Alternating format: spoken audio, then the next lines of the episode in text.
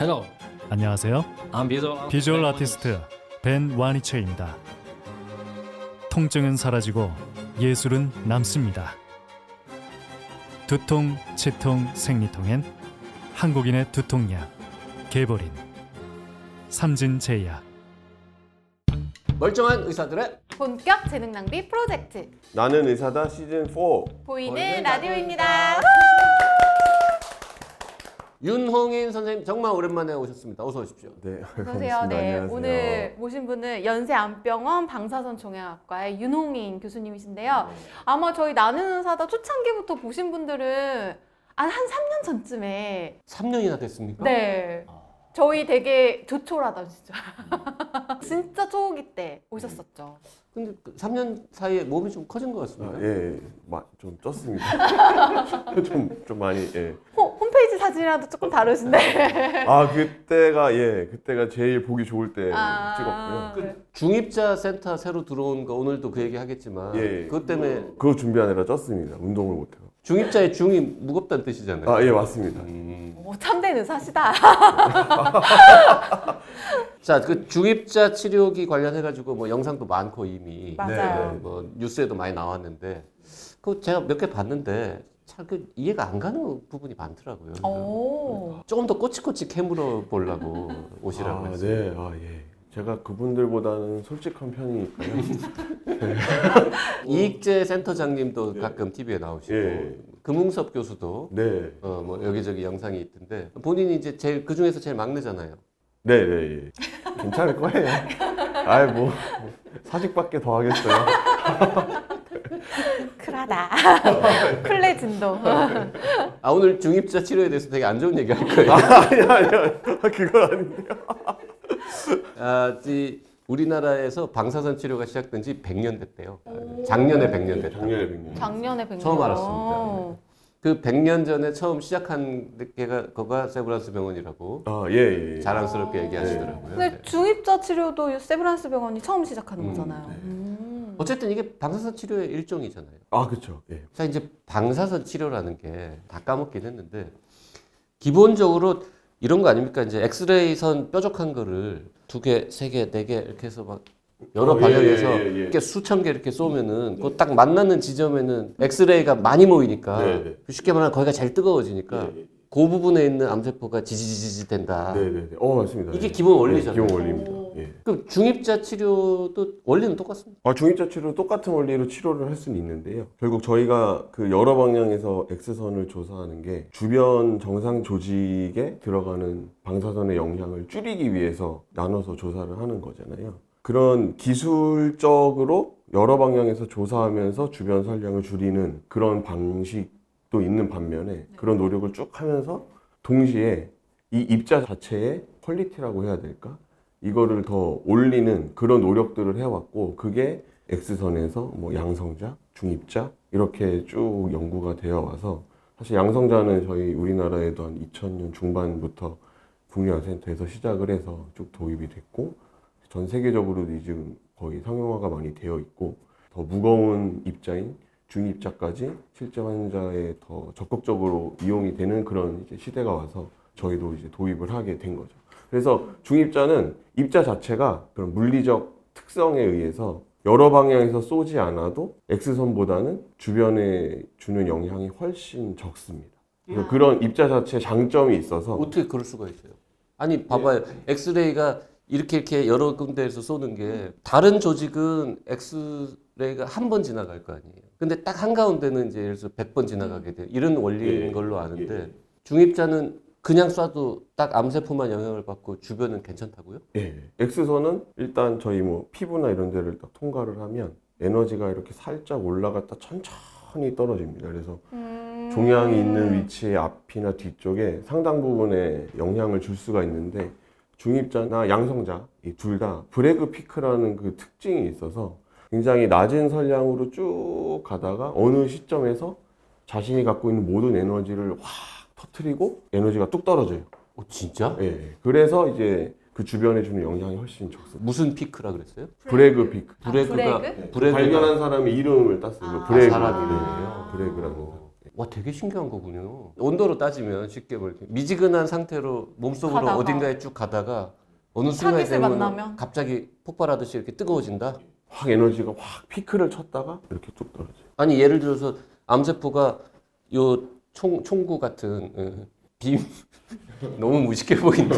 총구. 아니 아니 저희가 많이 비유하는 표현이에요. 이제 뭐 X선은 뭐 총이라고 하고 어쨌든 빔이 딱 출발하는 거리 저 장소로부터 암세포의 위치가 30cm일 수도 있고 20cm일 수도 있잖아요. 근데 딱 그 시점에서 갑자기 애가 이렇게 폭발하게 만드는 거는 어떻게 가능한가요? 중입자가 성질이 그런 것 같습니다. 그 어떤 에너지 이제 레벨이냐에 따라서 피크를 치는 그 거리나 이런 게 다 있고 아. 그걸 측정을 다, 되고. 예, 다 계산해요. 아 그러면 예. 타겟이 10cm 앞에 있느냐 15cm 앞에 예, 예. 있느냐에 따라서 총 쏠 때 약간 강도를 좀 달리해서 예, 이렇게 그래서 그 쏜다고요? 깊이에 따라서 그걸 다 맞춰서 미리 계획을 해놓고 그럼 방사선 종양학과 의사는 그럼 그런 걸 계산하는 겁니까? 아니 그건 이제 계산 잘해주는 컴퓨터 프로그램 다 있습니다.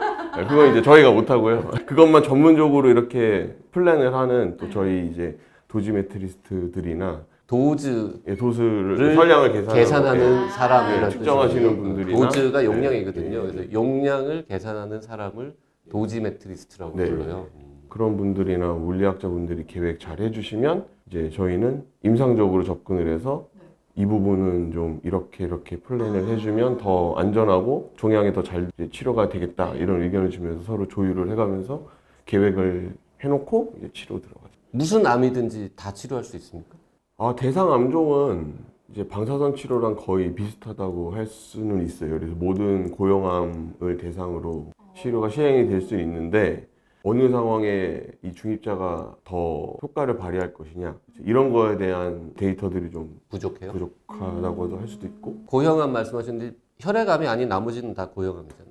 예 그렇죠. 그러니까 뭔가 덩어리 형태의 암이 있으면 쏴볼 수는 있다.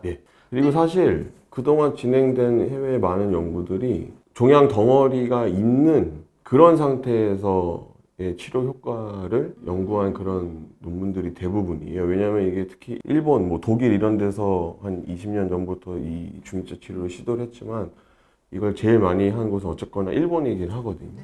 근데 이제 일본은 처음에 이 중입자를 시도를 했던 분들이 서전들이에요. 그러니까 중입자로 수술처럼 치료를 하겠다. 약간 이런 목적으로 시작을 해서 이미 수술을 한, 한 이런 환자들은 중입자 치료 대상이라 생각을 하지 않고 아. 수술하지 않은 그런 암 환자들을 대상으로 연구를 쭉 해왔습니다. 그래서 한 10년 동안은 일본은 치료비나 이런 거 받지 않고 다 연구만 진행을 했어요. 그렇게 해서 어느 정도 효과를 입증을 하고 나서는 연구와 치료를 하면서 한 20년 정도 데이터를 쌓았거든요. 그래서 대부분의 연구들이 그 유관적인 종양이 있으면서도 원격전이나 이렇게 너무 퍼지지 않은 국소적으로 있는 예, 그런 암 환자들 대상으로 쭉 대부분의 연구가 진행됐기 때문에 지금 어느 정도의 효과와 안전성이 입증이 된 상황은 여러 종류의 암에서 연구가 됐지만 그 각 암에서도 병기들이 거의 국소적으로 수술이 시행되지 않은 그런 환자분들이 대부분이 대상입니다. 그러니까 초창기에는 수술을 대체하는 치료법으로 일단 시도를 해본 겁니까? 그러면 그런 목적으로 연구를 시작한 거예요. 감마 나이프라는 거 있잖아요. 네 네. 뇌수술하는 그것도 말하자면은 방사선을 쪼여서 그렇죠. 또 수술 방사선 수술처럼. 저희가 예, 많이 그러면은 감마 나이프 수술을 몸에 있는 다른 암에다가 하는 거랑 원리 기본 원리는 약간 비슷하다. 아이디어는 그러니까 예, 그러니까 사실 그 감마 나이프도 방사선 치료의 일종이고 큰 범위에서 저희 과에서도 할 수 있는 방사선 수술에 다 포함이 되는 거거든요. 저희가 보통 방사선은 통상 분할 치료가 한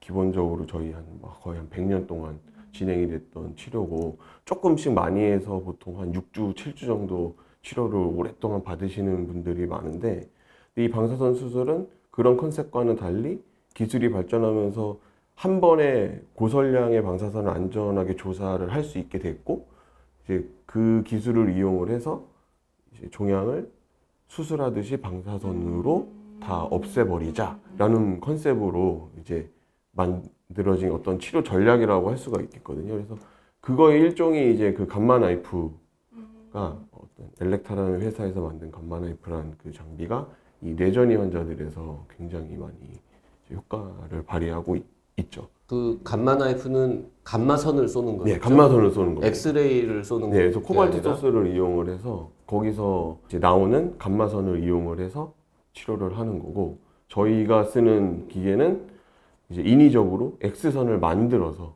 일반 네. 방사선 치료는 네, 다 X선을 X선이에요. 거예요. 거의 대부분 X선을 씁니다. 그 X선을 쓰는 게 일반 방사선 치료였고 감마 레이를 쓰는 게 감마 나이프였는데 이번에는 중입자를 위해서 쏘는 거다. 근데 X선이랑 감마선은 성질이 거의 똑같아요. 그러니까 똑같은 광선, 광자선이라는 포톤이라는 거에 들어가는 거거든요. 단 태생이 어떠냐. 그러니까 똑같은 사람인데 얘가 김씨냐 이씨냐 거의 이런 식의 태생이 좀 다르지만 결국에는 광선, 포톤이라는 광자선에 다 들어가는 그런 거의 성질이 비슷하다고 할 수는 있어요. 뭐 완전 히 똑같다고 하기는 어렵겠지만 근데 근데 중입자는 중입자는 이제 완전히 이런 종이에요? 소통과는 다른 다른 방사선인 거죠. 아예. 예를 들면 뭐 공룡이에요. 걔는 그러면 어, 어, 얘뭐 12배 무거우니까 뭐 그렇게 얘기할 수도 있겠네요. 오, 그거 되게 좋은 표현이에요. 12배 예, 무거워요. 예. 아, 열 양성자보다. 예. 양성자보다 양성자는 뭐예요? 양성자는 수소이온, 프로톤. 그럼 양성자 엑스레이 감마선 이거 다 하여튼 가벼운 것들인데 그거보다 12배 무거운 입자를 예, 양성자보다는 12배 무겁고 사실 중입자의 정의가 보통 일반적으로 양성자보다 무거운 입자는 일단 중입자라고 중입자. 저희가 보통 크게 분류를 하거든요.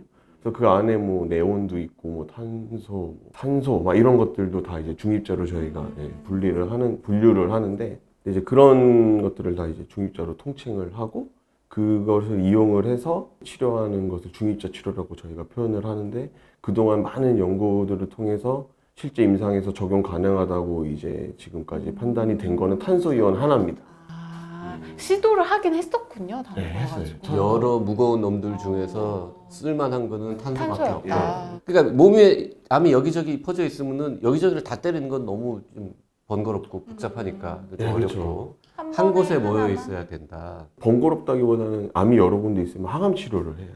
그러니까 암이 여러 군데 있으면 항암 치료를 하고 한 군데 모여 있으면 수술을 해야 되잖아요.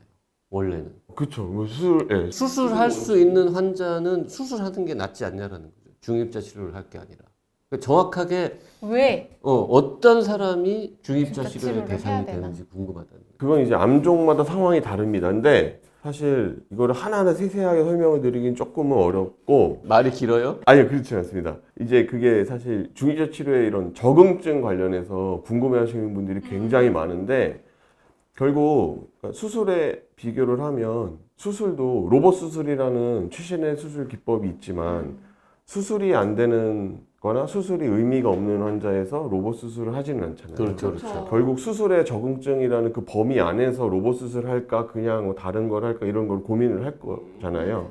저희도 사실 중입자도 똑같거든요. 양성자도 똑같고 일단은 방사선 치료에 적응증이 되셔야 되고 그거는 이제 근거 중심으로 방사선 치료가 여기서 도움이 된다라고 얘기할 수 있는 그런 적응증이 해당되는 환자 안에서 이게 어떤 방사선 치료를 하는 게 제일 도움이 되겠냐 이거를 이제 선택을 하는 아. 그런 방향으로 결정을 해야 되는 거죠. 그럼 이제 전통적으로 어, 수술, 항암 치료, 방사선 치료 이렇게 세 가지가 암 치료의 뭐 3대 축이다. 그러면은 이 중에서 뭘 할 것이냐, 혹은 뭐 두 가지 이상을 할 때도 순서를 어떻게 할 거냐를 원래 정하는 방법이 있는데 예. 그거랑 똑같이 고민해가지고 방사선 치료의 대상이 일단 돼야 그 사람을 중립자 치료를 할 건지 말 건지를 그 다음 문제다.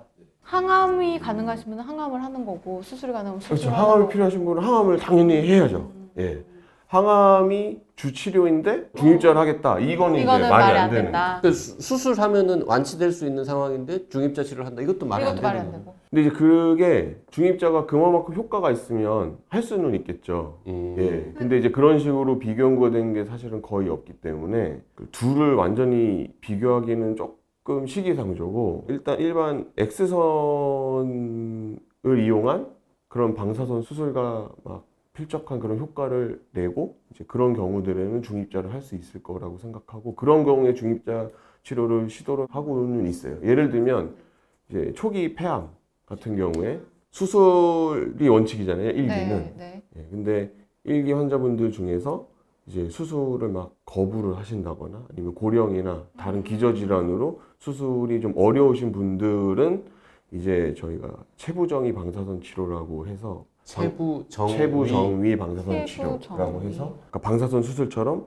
1회에 들어가는 선량을 왕창 올려서 한 횟수를 뭐한 다섯 번 이내로 짧게 끝내는 요즘은 이제 뭐 방사선 절제 치료 이런 식으로도 저희가 표현을 하거든요.